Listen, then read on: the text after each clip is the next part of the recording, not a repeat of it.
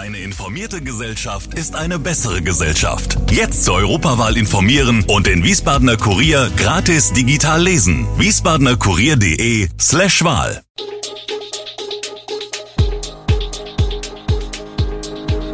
Gude, unser morgendliches News Update. Das Wichtigste aus Wiesbaden für Sie im Überblick. Guten Morgen aus Wiesbaden an diesem 30. Dezember. Ex-Oberbürgermeister Gerich erhielt Mietzahlungen vom Sozialamt, Megabusse in Wiesbaden und Fraport übernimmt Sicherheitskontrollen am Frankfurter Flughafen. Das und mehr hören Sie heute im Podcast. Wiesbadens ehemaliger Oberbürgermeister Sven Gerich vermietet eine Wohnung an seine Mutter und das Sozialamt zahlt. Anfang 2017 schreibt Oberbürgermeister Sven Gerich, SPD, unter seiner dienstlichen Oberbürgermeisteradresse eine Mail an den Leiter des für Sozialhilfe zuständigen Amtes 50. Darin informiert er vom Umzug seiner Mutter in die ihm gehörende Wohnung in der Breslauer Straße in Biebrich. Die Miete für die Mutter möge von nun an von der Sozialbehörde auf sein eigenes Konto überwiesen werden, so der damalige Rathauschef weiter.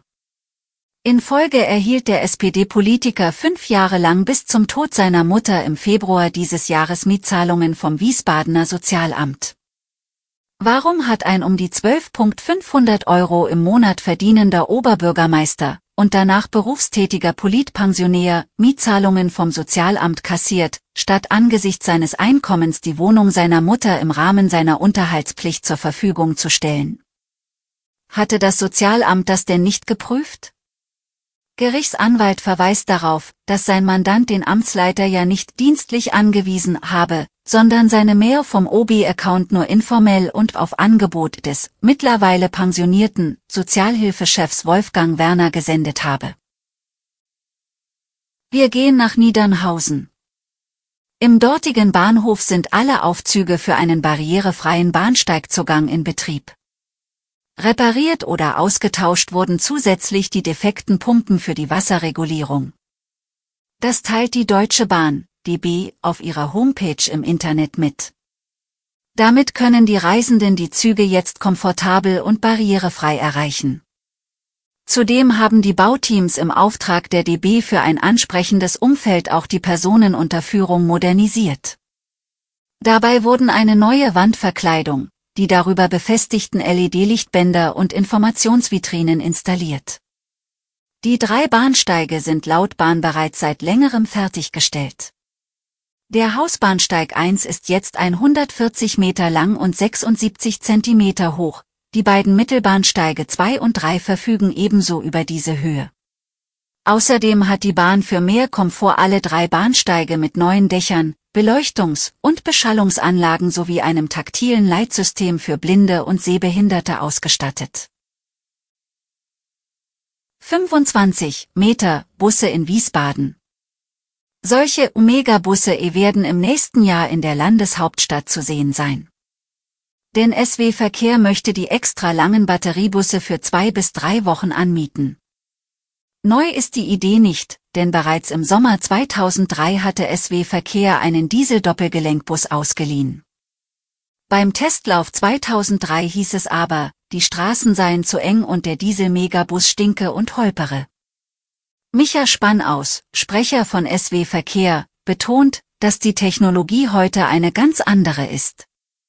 Grundsätzlich könnte ein solcher 25 Meter langer Doppelgelenkbus überall dort fahren, wo auch 18 Meter Gelenkbusse unterwegs sind, so spann aus. Bei der Neuaufstellung des Nahverkehrsplans im kommenden Jahr werde auch datenbasiert ermittelt, auf welchen Achsen besonders viele Fahrgäste befördert werden müssen. Es gibt auch Überlegungen, neben längeren Bussen auch zwei nebeneinander verlaufende Busspuren zu diskutieren.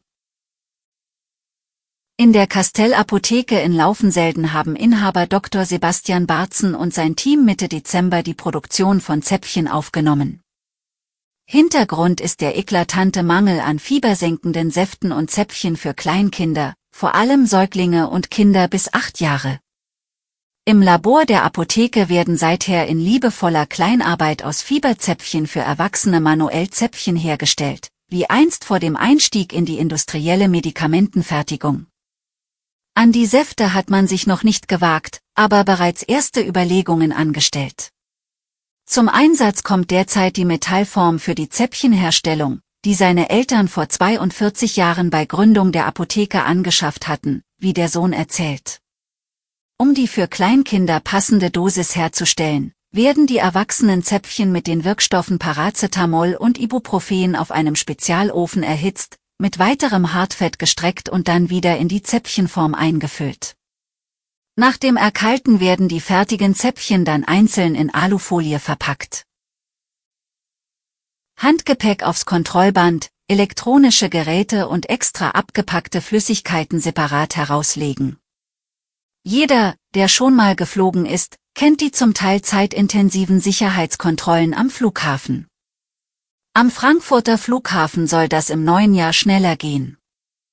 Denn zum Jahreswechsel übernimmt der Flughafenbetreiber Fraport die Organisation, Steuerung und Durchführung der Luftsicherheitskontrollen von der Bundespolizei. Fraport wird in Frankfurt zum Jahreswechsel sieben neue CT-Scanner einführen. Zukünftig können deshalb an diesen Kontrollstellen Flüssigkeiten, Smartphones und andere elektronische Geräte im Handgepäck bleiben. Gleichzeitig will Fraport in Frankfurt schrittweise ein neues Konzept für die Kontrollspuren umsetzen. Dabei können Passagiere ihr Handgepäck an beiden Seiten einer Kontrollstation aufgeben und wieder entgegennehmen. Nach Energiepauschale und Dezemberhilfe sorgt der Staat bei den Energiekosten auch im neuen Jahr für Entlastung. Am 1. Januar treten Gas, Wärme und Strompreisbremse in Kraft. Wer mit Öl, Holzpellets oder Flüssiggas heizt, soll ebenfalls entlastet werden. Mit den Preisbremsen sorgt die Bundesregierung dafür, dass die sprunghaft gestiegenen Energiekosten nur zum Teil auf private Verbraucher und Unternehmen durchschlagen. Die Bundesregierung übernimmt ab Januar einen Teil der Energiekosten von privaten Verbrauchern, Unternehmen und Institutionen. Der Preis für die Endkunden wird gedeckelt, beim Gas auf 12 Cent brutto pro Kilowattstunde, bei Fernwärme auf 9,5 Cent und beim Strom auf 40 Cent. Dies gilt jedoch nur für 80 Prozent des individuellen Verbrauchs. Die Differenz zum höheren Marktpreis bekommen die Versorger vom Staat erstattet.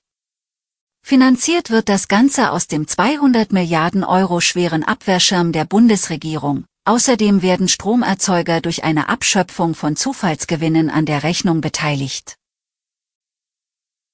Alle Infos zu diesen Themen und noch viel mehr finden Sie stets aktuell auf wiesbadener-kurier.de. Gude Wiesbaden ist eine Produktion der VRM von Allgemeiner Zeitung, Wiesbadener Kurier, Echo Online und Mittelhessen.de. Redaktion und Produktion die NewsmanagerInnen der VRM. Ihr erreicht uns per Mail an audio.vrm.de.